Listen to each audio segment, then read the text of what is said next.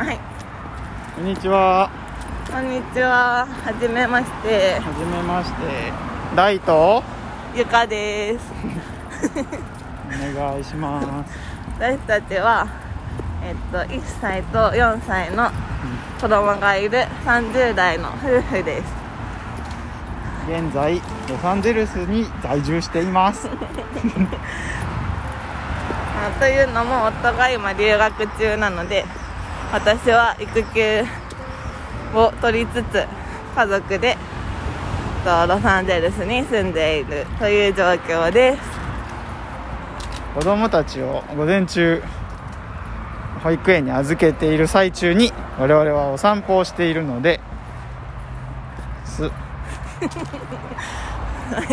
えっと、2人でお散歩をしながら日々感じたこととか、まあ、今考えていること悩み事とか、まあ、そういうことについて30分ぐらい歩きながら毎日話すのが日課になっているのでどうせならその会話をポッドキャストで配信してみようかなと思って。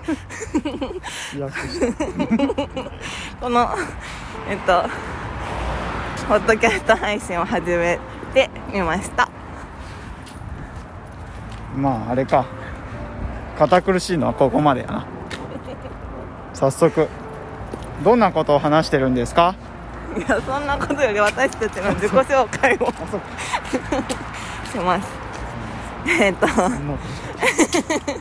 私たちはもともと日本の東京に住んでいてえっ、とまあ共働きで子持ちの夫婦です。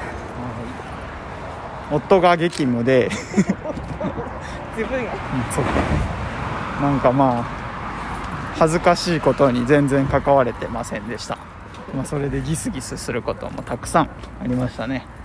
ね。そうですね。特にあの子供が生まれてからはまあ私が自分の仕事を休んで育児をしたり、まあ、そもそも夫は長時間労働が常態化している職場なのでほとんど家にいなくて、まあ、いわゆるワンオペの状態で夫とも、まあなんか事務連絡すらできないぐらいのコミュニケーションが少ない感じで子供が生まれてからは何度もというかずっとというかあの夫婦 関係は危機を、えっと、迎えてました。聞きすぎてね2人目の子供の名前キキにしようとしてたもんね。そういえば。まあそれはいいんですけど。ま